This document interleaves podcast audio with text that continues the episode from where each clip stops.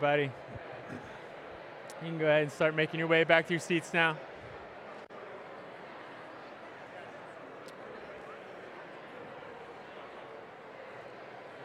All right, everybody, you can go ahead and start making your way back to your seats now. We're going to uh, keep moving along in our service this morning.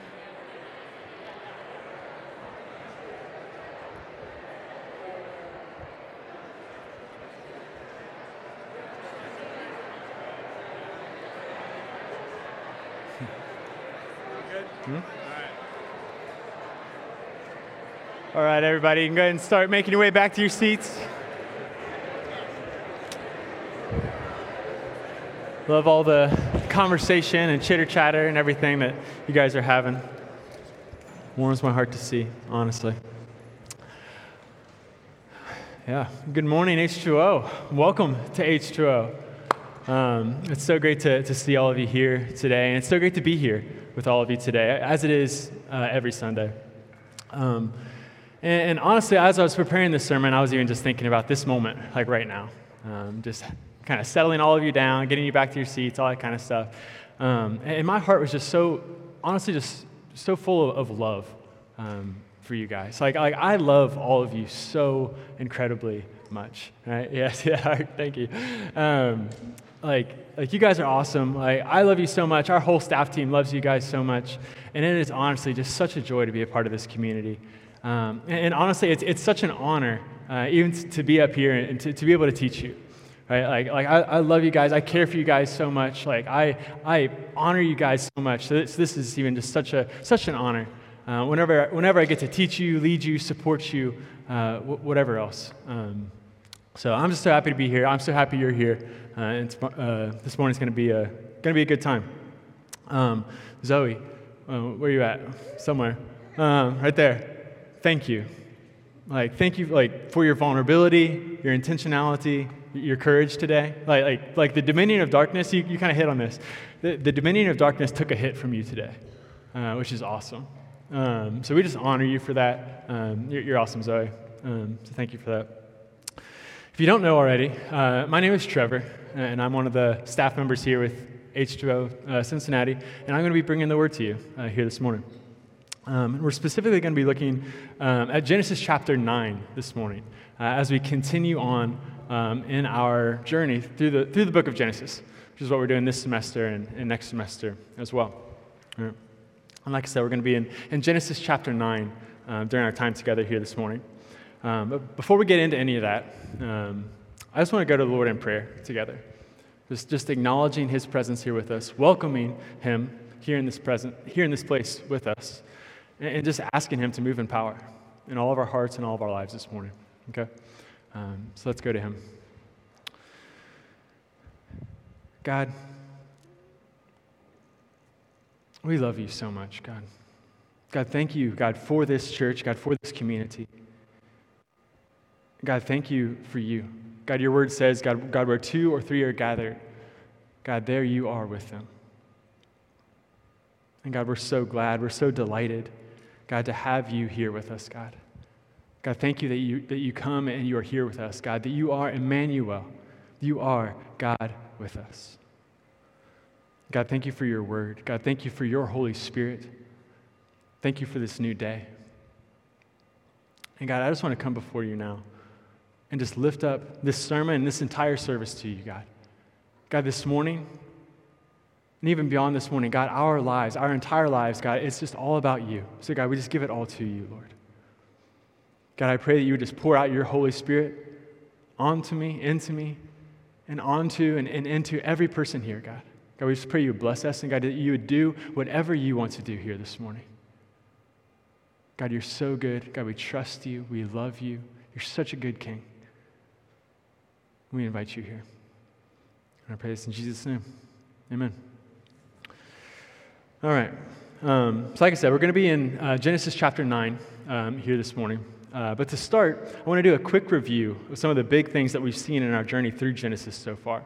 Because to understand the things that we're going to be uh, looking at from Genesis chapter 9 today, you need to know and you need to remember the context of what's been happening leading up to Genesis 9. Okay? So, we're going to do a quick review here. So in Genesis chapter 1, God designed and created all things, including us, and everything and all of creation was good, was right, was beautiful, and was at peace. In Genesis chapter 2, God emphasizes his creation of mankind by giving us an in depth and detailed account of how he designed us and how he created us. And in Genesis chapter 2, we also get a good look into the kind of deep and personal and intimate and loving relationship that humans were designed to have with God. In Genesis chapter 3, the first man and the first woman were tricked by the devil into rebelling against God and sinning against God for the first time ever. Because of their rebellion, the relationship between God and humankind was fractured, and our world entered into a broken and fallen state that we're still experiencing to this day. In Genesis chapter 4, we see that evil and sin and wickedness was continuing in human beings as we get a detailed account of a guy named Cain murdering his brother Abel and not, and not owning up to it. In Genesis chapter 5, we're given a lengthy genealogy just describing how, how humans were exponentially multiplying in this time. But in chapter 6, 7, and 8 of Genesis, we see that as the number of humans was growing and multiplying on the earth, the amount of evil, sin, and wickedness was also growing and was also multiplying as well. God's word tells us that the evil and the sinfulness and the wickedness of humans had become so prolific and so extreme that God, in his sovereignty, sent a great and devastating flood on the earth, which put an absolute end to all humans, except Noah and his family who were on the ark. And they survived the great flood on the ark. And that's what we're picking up today. This, this is the context leading up to Genesis chapter 9. And now that we're all up to speed, uh, I want to jump into reading our main passage of Scripture for today. And even though Genesis chapter 9 is what we're going to be primarily focusing on today, I actually want us to start reading it in verse 13 of chapter 8, just to help us continue to have some context here. So, starting in verse 13 of Genesis chapter 8, and going through most of chapter 9, God's word says this By the first day of the first month of Noah's 601st year, the water had dried up from the earth. Now, uh, Noah then removed the covering from the ark and saw that the surface of the ground was dry. By the 27th day of the second month, the earth was completely dry. Then God said to Noah, Come out of the ark, you and your wife and your sons and their wives. Bring out every kind of living creature that is with you the birds, the animals, and all the creatures that move along the ground, so that they can multiply on the earth and, and be fruitful and increase in number on it. So Noah came out, together with his sons and his wife and his sons' wives all the animals and all the creatures that move along the ground and all the birds, everything that moves on land, came out of the ark, one kind after another. Then Noah built an altar to the Lord, and taking some of all the clean animals and clean birds, he sacrificed burnt offerings on it. The Lord smelled the pleasing aroma and said in his heart, Never again will I curse the ground because of humans, even though every inclination of the human heart is evil from childhood. And never again will I destroy all living creatures as I have done. As long as the earth endures, seed time and harvest, cold and heat, summer and winter, day and night will never cease. Then God blessed Noah and his sons, saying to them, Be fruitful and increase in number and fill the earth. The fear and dread of you will fall on all the beasts of the earth, and on all the birds in the sky, on every creature that moves along the ground, and on all the fish in the sea. They are given into your hands. Everything that lives and moves about will be food for you. Just as I gave you the green plants, I now give you everything. But you must not eat meat that has its lifeblood still in it. And for your lifeblood, I will surely demand an accounting. I will demand an accounting from every animal, and from each human being, too. I will demand an accounting for the life of another human being. Whoever sheds human blood, by humans shall their blood be shed. For in the image of God has God made mankind. As for you, be fruitful and increase in number. Multiply on the earth and increase upon it. Then God said to Noah and his sons with him, I now establish my covenant with you and with your descendants after you, and with every living creature that was with you the birds, the livestock, and all the wild animals, all those that came out of the ark with you, every living creature on earth. I establish my covenant with you. Never again will all life be destroyed by the waters of a flood. Never again will there be a flood to destroy the earth.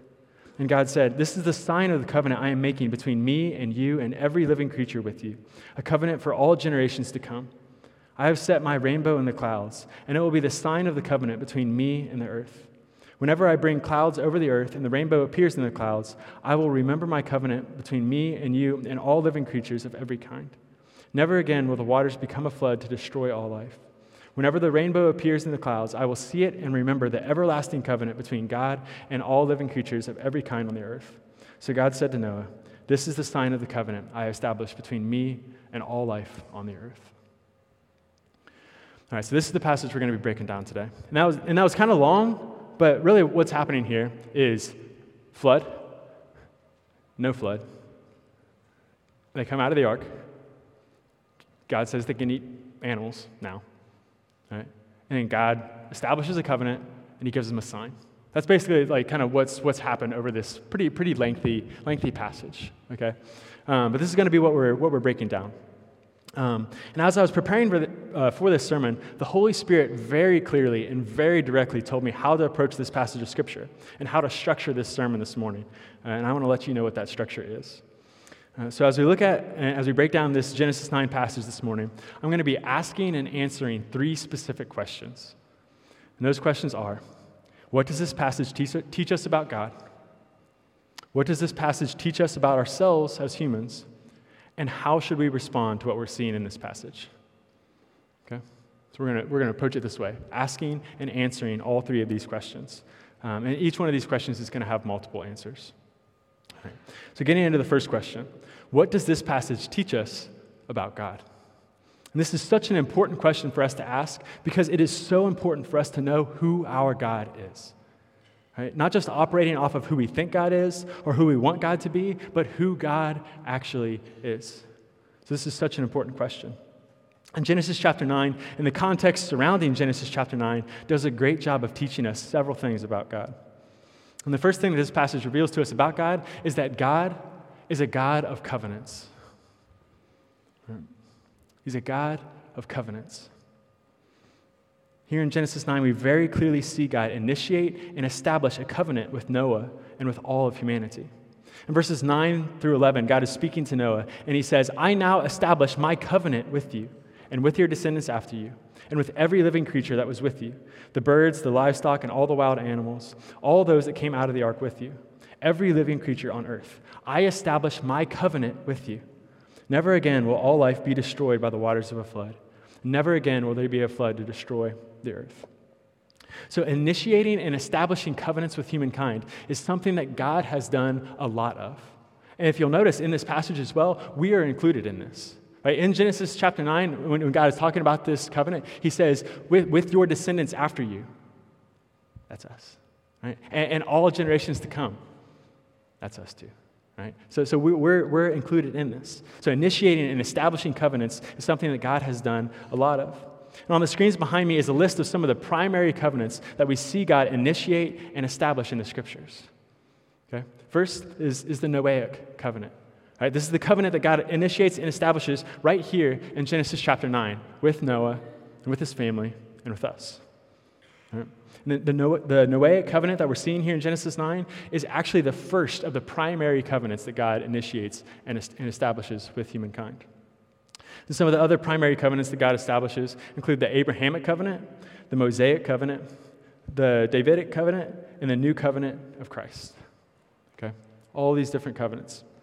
I don't have time to get into the details of what all these covenants are, but you can see from this list that our God is a God of covenants. And we'll be getting into uh, many of these uh, covenants uh, to come later.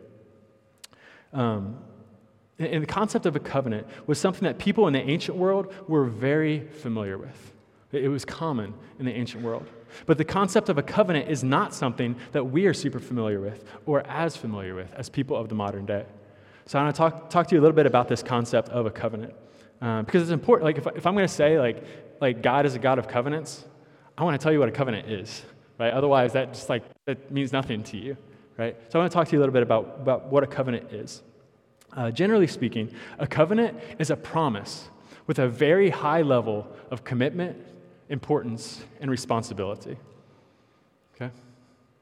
Simply put, a covenant is a promise with a very high level of commitment and importance and responsibility.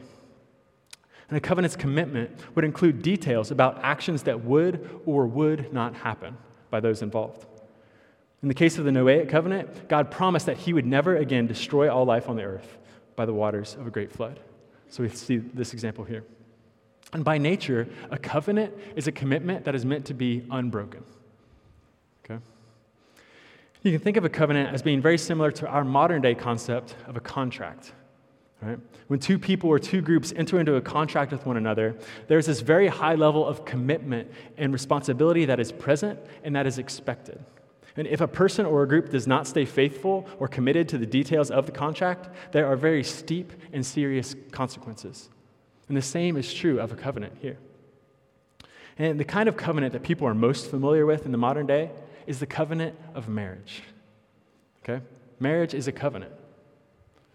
When a man and a woman come together in marriage, they are actually entering into a covenant relationship with each other for the first time as husband and wife.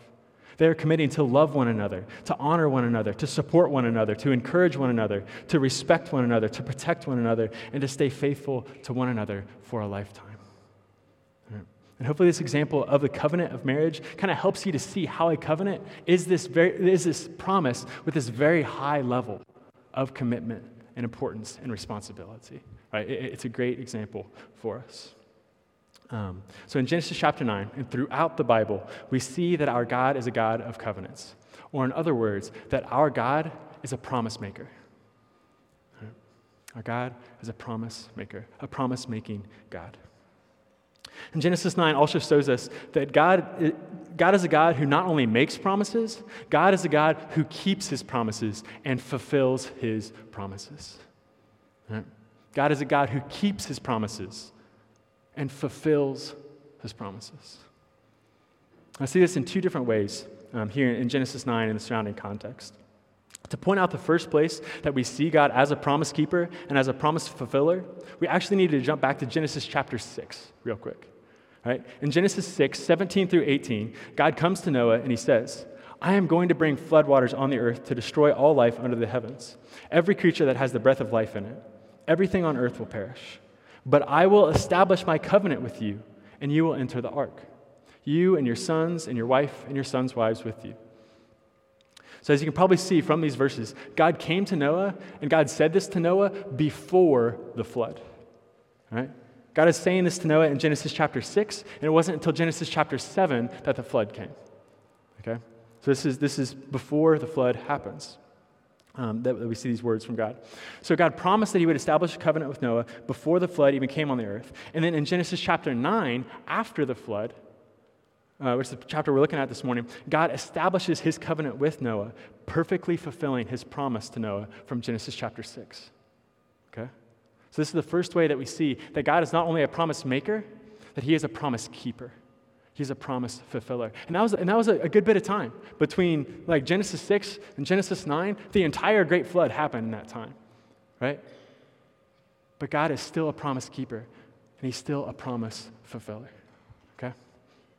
The second way that I see that, that God is, is, is a promise keeper and a promise fulfilling God is the fact that God has been perfectly faithful to the Noahic covenant from Genesis 9.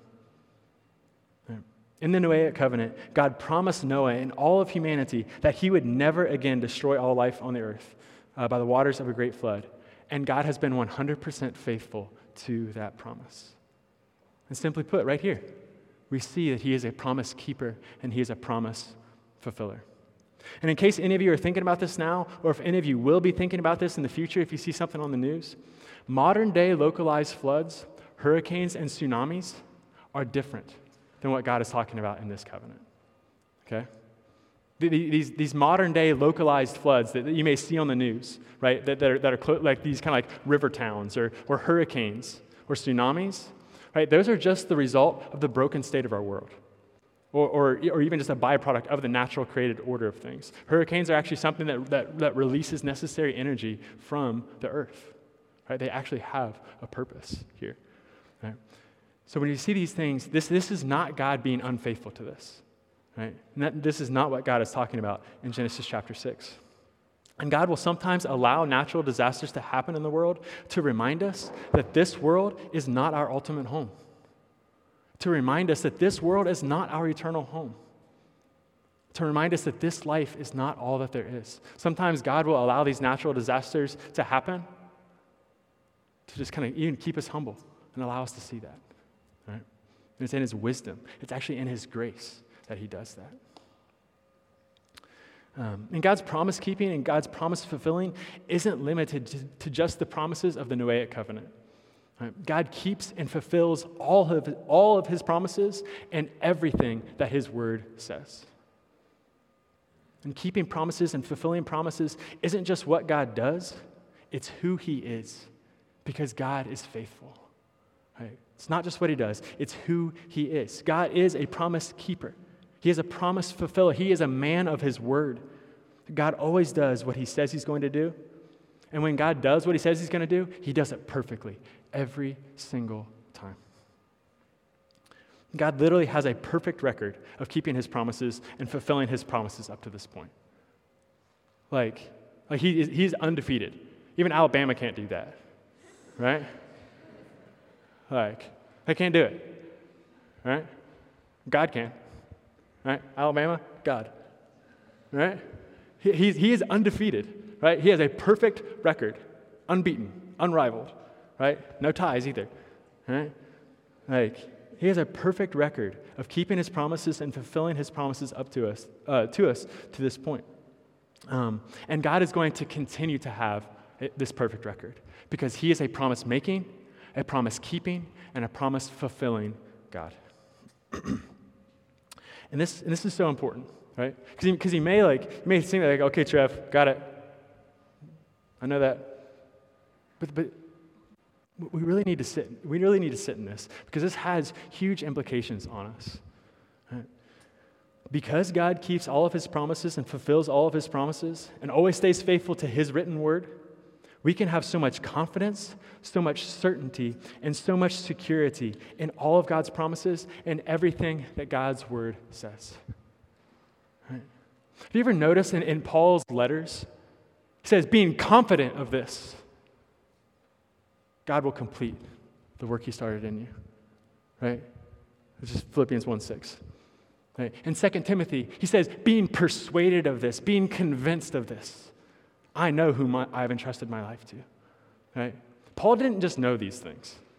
Paul wasn't just familiar with these things. Paul was persuaded. Paul was convinced. Paul was confident. Paul was secure. Paul was certain. And I want to ask you, are you? Are you confident in these things? Are you certain of these things? Are you secure in these things? Because that's what God is calling us into. And because God is a promise maker and a promise keeper and a promise fulfiller, you can have confidence. You can have certainty and you can have security because it's not in yourself, it's in God, this undefeated king, this unrivaled king. So when God promises that he will always be with you and that he will never leave you or forsake you, which he has promised to you, you can be confident in that. You can be certain of that, and you can be sure of that. When God says in His Word that He will work all things together for your good and His glory, which He has said, you can be confident in that and certain of that and sure of that. When Jesus says that He is the Alpha and the Omega, the first and the last, the beginning and the end, and that He will return someday to restore all things and to purify, to purify all things in power and glory and in victory, you can be confident in that and sure of that and certain of that. When Jesus says that He is in heaven preparing a place for you, and when the Bible says that there is a real and glorious inheritance waiting in heaven for you on the other side of this life, you can be confident in that and sure of that and certain of that. And when Jesus says that your sins are forgiven and it is finished, you can be confident in that and sure of that and certain of that. This is huge. These are all things that God has already said and already promised to you if you are a Christian. So you can be confident and certain and secure in all of these things. And there is even so much, I could stand up here the rest of the day and talk to you about God's covenants and God's promises that you can be confident in and certain of and sure in if you are a Christian. I don't want you to just know these things. I don't want you to just be familiar with these things. I want you to be confident persuaded, sure in these things. And, and we see that God actually wants this for us. This isn't just a, a byproduct that just kind of happened. God wants us to be sure and certain and confident. And we see this by something he does in Genesis chapter 9. And what, what God does in Genesis chapter 9 to show us that he wants us to have confidence, wants us to have certainty, and wants us to have security is the rainbow. There's no other explanation.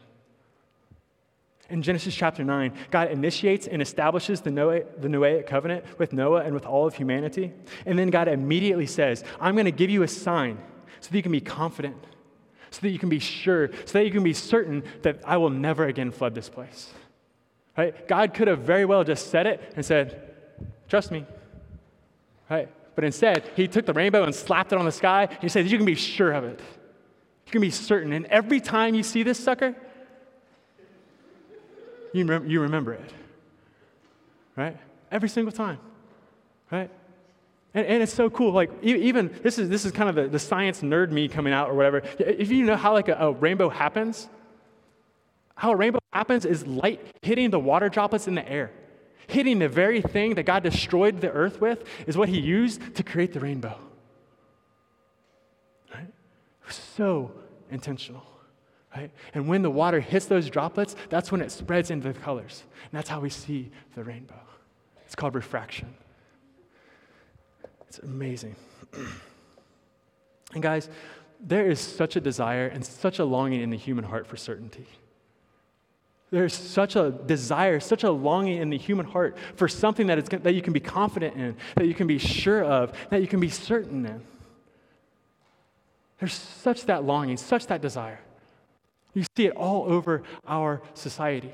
But there are so few things in this world that actually give it, that actually give confidence and certainty and security. But guess what? God does.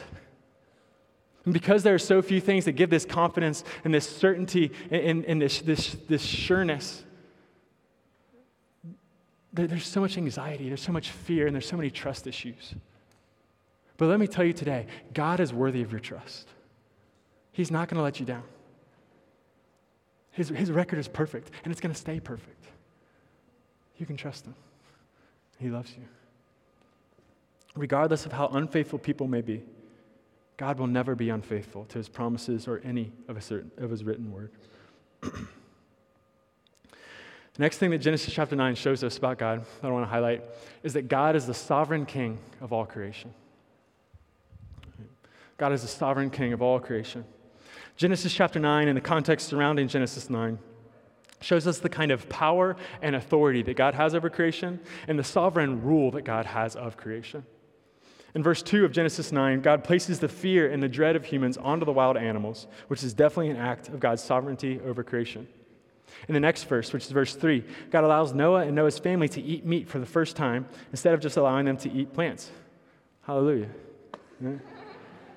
Um, this isn't a display of sovereign control from God like it was in, in verse 2, but this is still a display of God's sovereign and kingly rule of creation.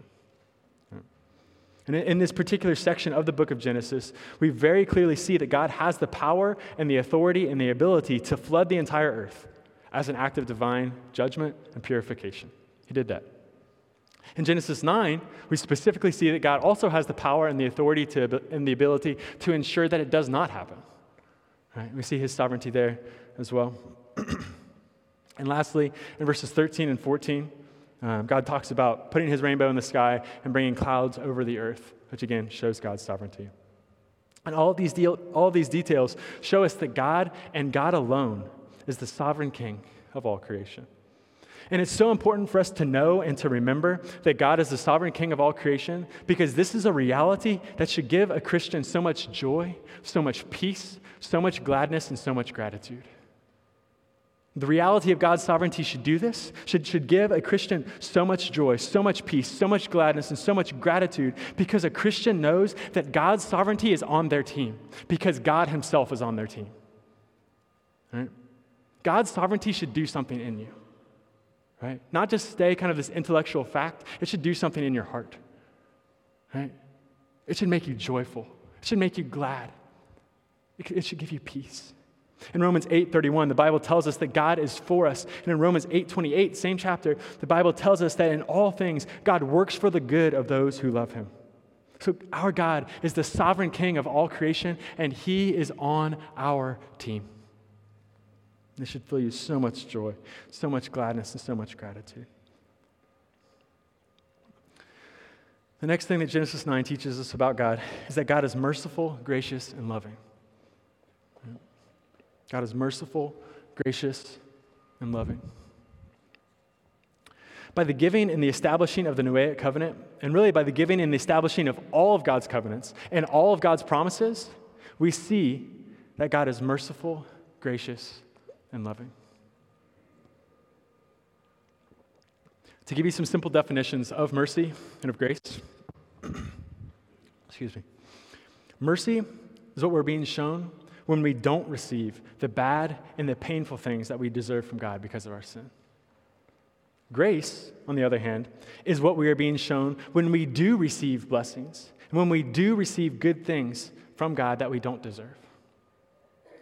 Because of our sin and our rebellion against God, we deserve to be punished and destroyed by Him. And that may sound harsh and that may sound intense, but it's true. We have sinned and rebelled against an incomprehensibly great and holy and righteous and pure and glorious God and King. And because we have sinned against him and rebelled against him, we deserve to be punished and destroyed by him. But thankfully, God is merciful, gracious, and loving. Because God is so merciful, gracious, and loving, we so often don't receive the bad and painful things that we do deserve. And we so often do receive such good things from God that we don't deserve.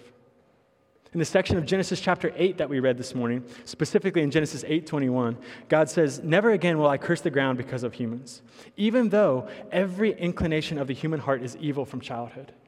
And never again will I destroy all living creatures as I have done." From this verse, we can see that God did not initiate and establish the Noahic covenant with, humankind, with humankind because we were deserving of it. In this verse, God acknowledges and mentions that the human heart is evil. So it's very clear that God did not initiate and establish the Noahic covenant with us because we were deserving of it. Rather, God initiated and established this covenant and all of his covenants and all of his promises with humankind because he is merciful and gracious and loving. The only way that we are even in, or that we even can be in, a personal and a saving relationship with God is because He is merciful, gracious, and loving. As I said before, all of us are guilty of sinning against God. Because of our sin, our souls were separated from God. Because of our sin, the relationship between each of us and God was fractured and torn apart.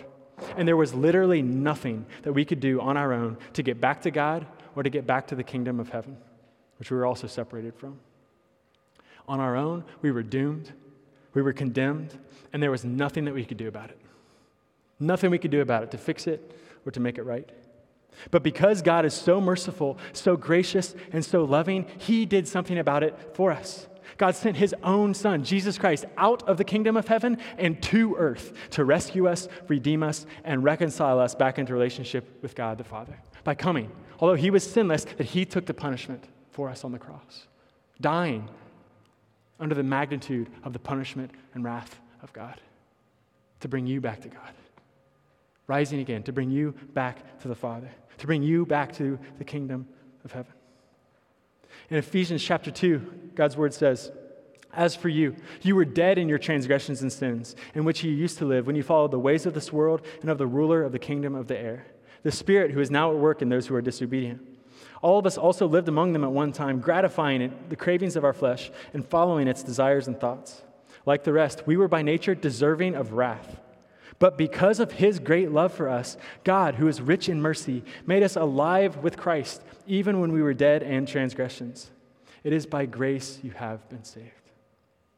So, this passage is loaded with these truths of God's mercy, God's grace, and God's love even just looking at, that verses 4 and 5, because of his great love for us, because he is rich in mercy, because he is gracious, we have been saved.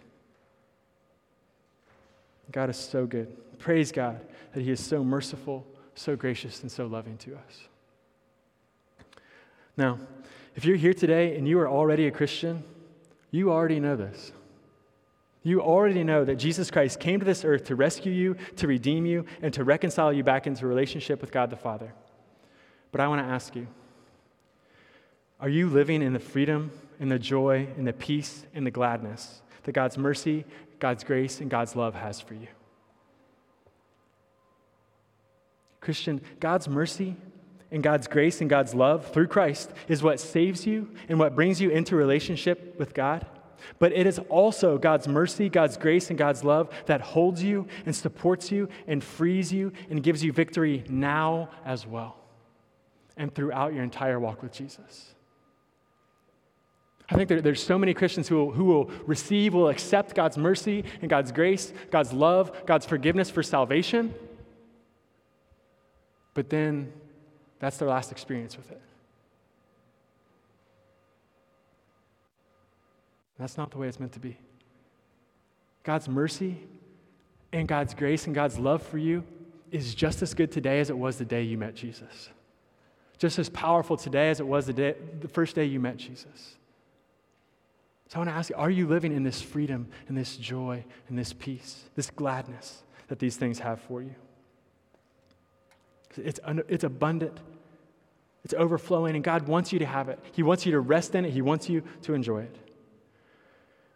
If you're not, I encourage you to go find a prayer team member in the back of the room or the sides of the auditorium during the second worship set this morning. I'll be there, and there'll be other people that you can trust there as well uh, who'd love to talk with you and pray with you about this. Right? But I, I want this for you so badly. So I want to ask you are you living in the joy and the freedom of God's mercy and God's grace and God's love for you? If you're here today and you're not a Christian yet, but you want to be, or you want to talk about this more, or you want someone to pray with you or for you, you go find a prayer team member as well in the second worship set. So that, that finishes and puts a cap on this first question of, what, what does this passage teach us about God? This is, this is the, the, the longest question uh, because it is God. Um, this, this puts a cap on this first question. So Genesis chapter 9 teaches us that God is a God of covenants which means that God is a promise maker. Teaches us that God is not only a promise maker, but that He is a faithful promise keeper and a promise fulfiller. That God is the sovereign king of all creation, which is such an awesome thing and joy producing thing for us as Christians. And that God is merciful, gracious, and loving.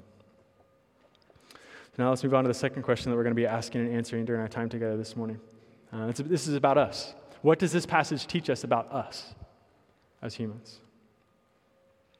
God's Word does a great job of teaching us about God and showing us things about God, but it also does a great job of teaching us things about ourselves, showing us things about ourselves as well, which is super cool. Um, the first thing that Genesis chapter 9 teaches us about ourselves is that we are God's most valued and most cherished part of creation. Humans are the most valued and most cherished part of creation. Um, and to be clear on this, when I say that, that we humans are the most valued and most cherished part of creation, this does not mean that God does not value or cherish the other parts of creation. God cares for all of creation, God loves all of creation. Right? In, in uh, the Gospel of Matthew, Jesus isn't even talking about how God's taking care of the sparrows. Right? I don't even know last time I saw a sparrow. God's taking care of them. Right? Um? He cares for all of creation. Yeah. Um, and this idea that humans are God's most valued and most cherished part of creation comes from verses 2 and 3 in Genesis 9. Um, in these verses, uh, sorry, like this came to me, I put it in here, but it's kind of hilarious. Um, in these verses, God puts humans on top of the food chain, both literally and figuratively. Uh, that's basically what's happening here. Like he, he, he says that like humans can, can eat meat now, right? But he's also communicating this, this idea of, of how humans are the most valued and most cherished part of creation. uh, and this idea of humans being God's most valued and most cherished part of creation is something that we see quite a bit throughout the scriptures. Uh, if you're here for my sermon on Genesis chapter 2 a few weeks ago, I talked about how we see this idea in Genesis 2 by how God was emphasizing our creation in this chapter.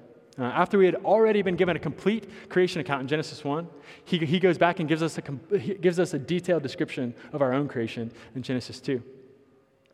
Um, by, by, by, the intimate and the relational details that he gives us about our creation uh, and, and, even more. Like, like we see this idea of, of how much we are valued and cherished by God all throughout the scriptures. Um, with that said, I also want to mention that this that humans are not the most important beings that exist. Okay? Humans are not the most important being that exists. God Himself is the most important being that exists. Okay? I think that some people continue, can tend to take the truths that God loves us and that God is for us a little too far. Those are amazing truths. Those are awesome truths, but I think some people take them a little too far because they take them to this point where they start to believe that they themselves are the most important being that exists. But that is not true because God is the most important being that exists. In addition to these people believing that they themselves are the most important being that exists, their attitude and their heart towards God will change to the point where they will start to feel entitled to blessings in their lives. And they will try to make demands of God, and they will treat God like a personal butler who just exists to pamper them. And these are the real dangers of believing that you are the most important being that exists, instead of believing that God is the most important being that exists. And something else that Genesis 9 teaches us about ourselves, and this is super, super important. So make sure you listen to this. All humans are valuable and precious as image bearers of God. All humans, all humans, are valuable and precious as image bearers of God.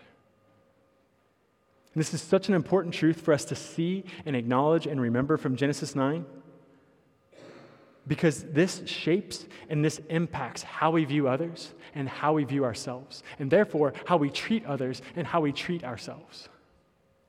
So, this is monumentally important.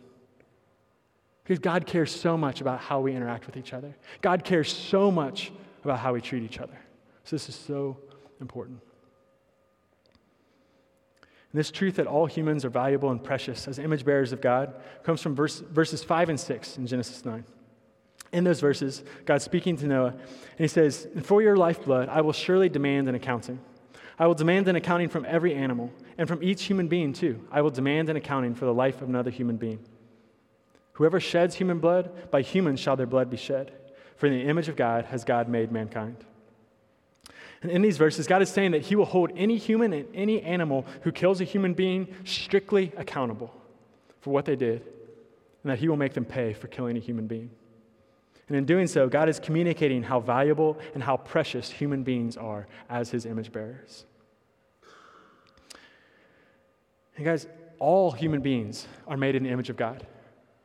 So therefore, that means all people are valuable and precious, no matter what.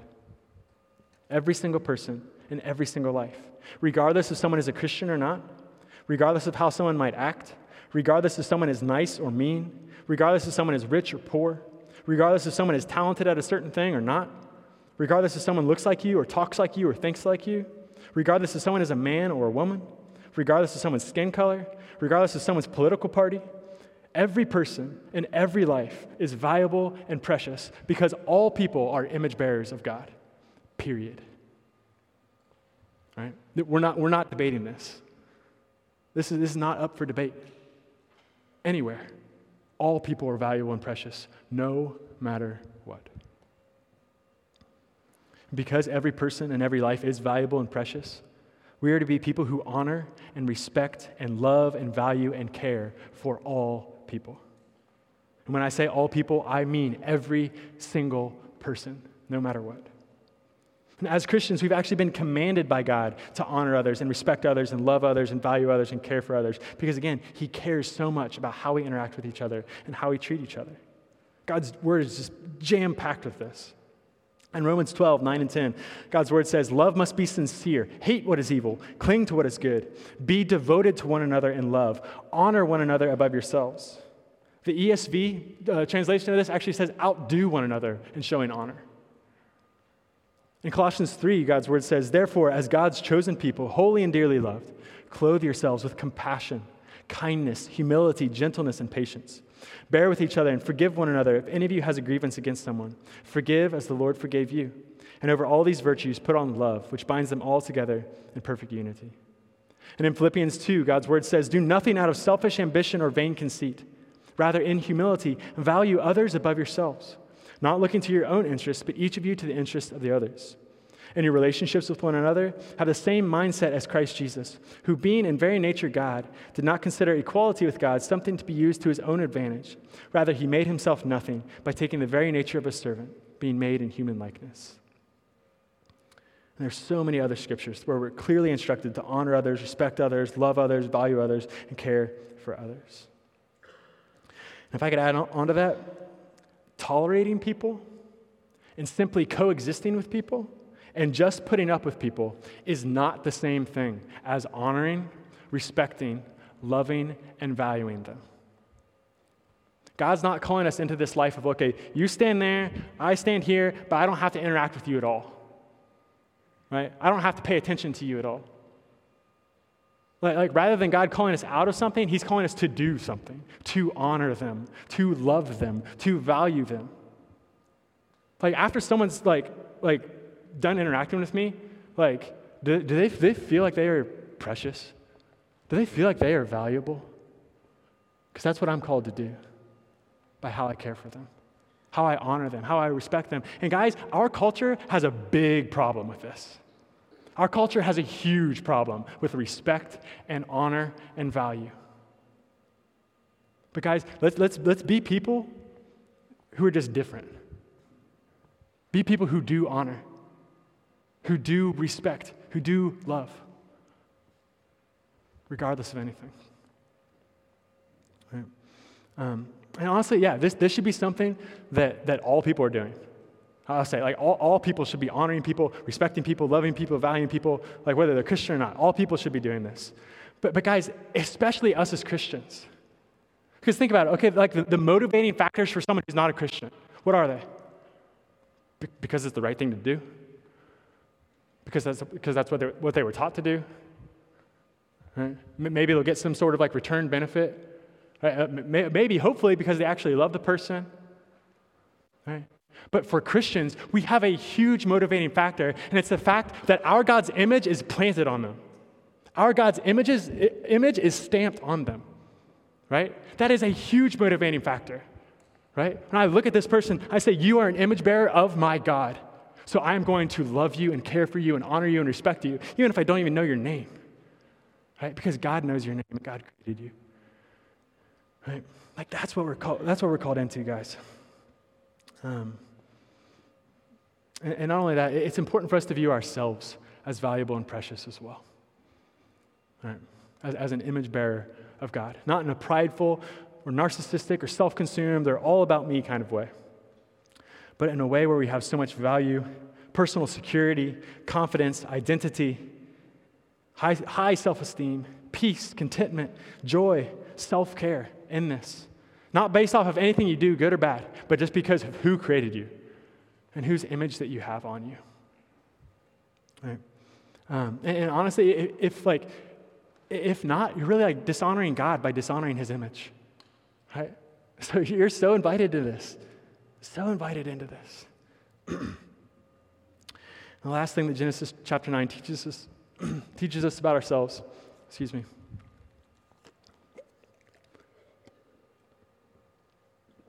I'm getting excited. It happens. God's exciting. All right, last thing that Genesis 9 teaches us about ourselves is that we are wanted by God.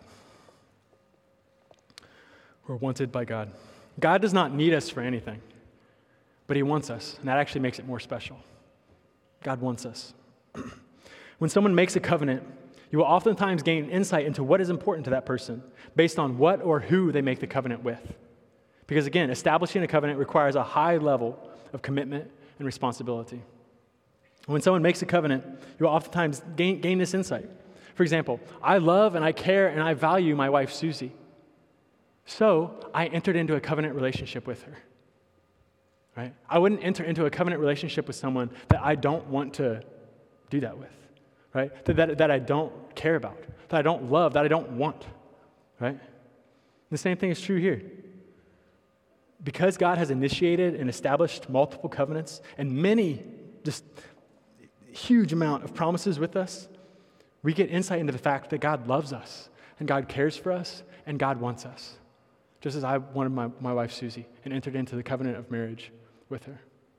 And we actually see that behind th- those covenants, earlier when we had like the, the Abrahamic and uh, D- Davidic and, and all, all those kind of covenants, like every single one of them comes back to God's relations with man.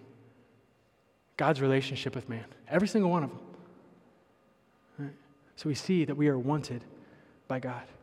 And honestly, if God didn't want us, shoot, man, he probably would have just swept Noah and his family away too this, nah, the heck with it, right? Get them all, right? But he didn't, right? Noah and his family were saved, and because of that, we are here. Right? God wants us.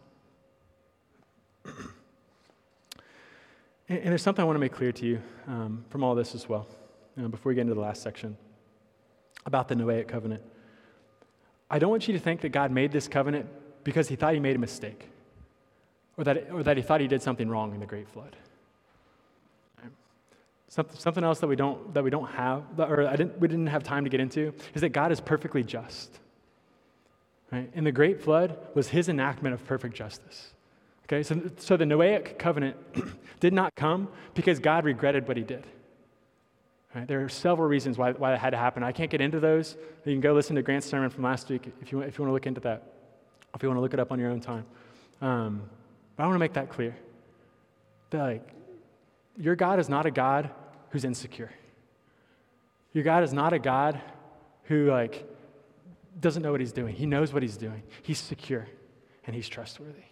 So I, wanted to mention that detail as well. Um, this wraps up the section of, of um, uh, of, in Genesis chapter 9 of, of, what it teaches us about ourselves. Moving into the last section um, to wrap up. um, moving into this last, section, let's, let's, do just a quick, quick overview of, of what we just hit on.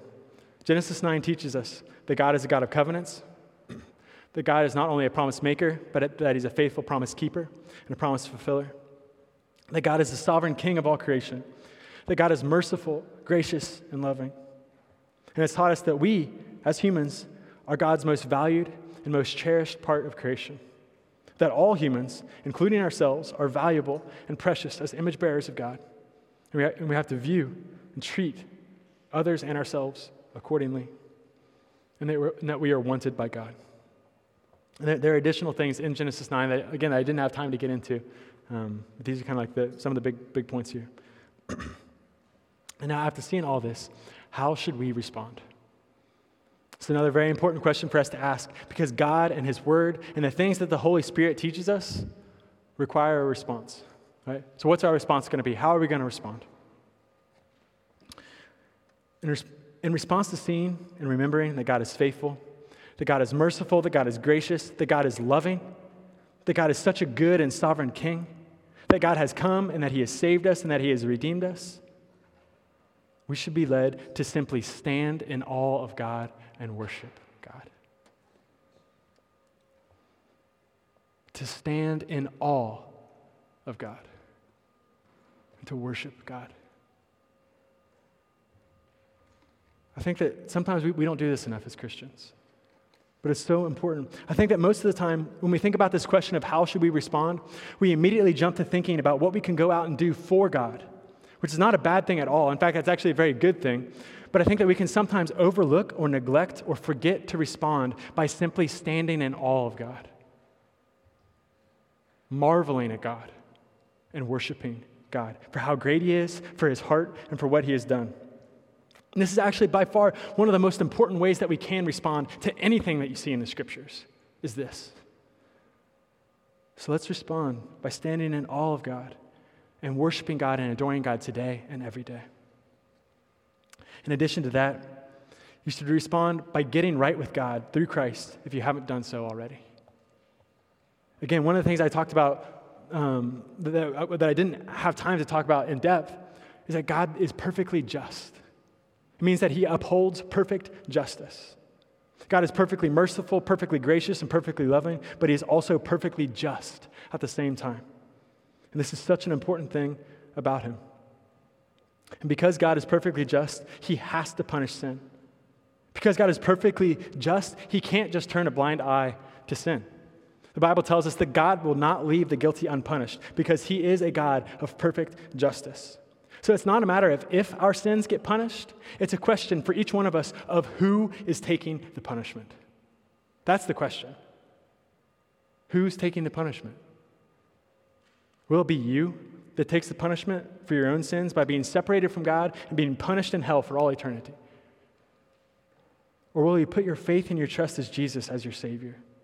Believing and trusting that He already took the punishment of sin for you so that you don't have to if you'll trust in Him as your Savior and as your King. One of those options is clearly better than the other. God doesn't want you to take the punishment for your own sins. He, he does not want that for you. God wants you to trust in Jesus as your Savior and your King so that you can receive salvation and forgiveness in Him. In Ezekiel 33, God says that He takes no delight in the death and the condemnation of the wicked, and that He desires that they would turn away from their evil ways and to Him, that they may live and that they may be forgiven. And in the book of Isaiah, God's word says, Yet the Lord longs to be gracious to you. Look at that. Holy cow. The Lord longs to be gracious to you. His heart is pouring out. He's saying, Friends, I want to be gracious to you. I have this grace, I have this mercy, I have this love, I have this forgiveness, and I want to give it to you. He's not indifferent about this. He longs to be gracious to you. And therefore, he will, he will rise up. And guess what? He rose up and he sent his son so that he could be gracious to you. If you're here today and you're not a Christian, man, God wants to be gracious to you. It doesn't matter what you've done, where you've come from, God wants to be gracious to you. You just can't turn a blind eye to sin because he's perfectly just. So get right with God through Christ if you haven't done so already. If you're here today and you are a Christian, here's how you respond live in the freedom and the joy and the peace and the gladness that, mer- that God's mercy, God's grace, and God's love gives you. If you're not, come talk to me. Come talk to a prayer team member. Right? Jesus wants what he paid for. Right? Jesus paid a huge price that, that, that you would live in this freedom and this joy and this peace and this gladness. And he wants what he paid for. Right? Don't neglect it. Next, trust God. To truly benefit from God's promises to us, you've got to trust Him. To have this confidence, this certainty, this security, this peace, this joy, this gladness, you've got to trust Him. Trust that He loves you, that He cares for you, He's for you. Trust that He's good. Trust that He'll be faithful to all of His covenants and all of His promises and everything His written word says. Trust Him.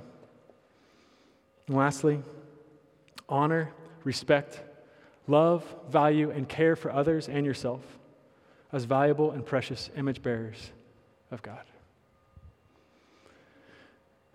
And that's all I have for you for Genesis 9 this morning. Guys, our God is such a good God. And it's amazing when we can come together and we can just see these things about Him. We can learn about Him. We can learn about ourselves and how we should respond. God loves all of you so much. And, and man, He's such an awesome promise, promise maker, promise keeper, and promise fulfiller. And all of His promises to us are yes and amen. It's amazing. Um, for worship team, you can come back up. Um, let's pray.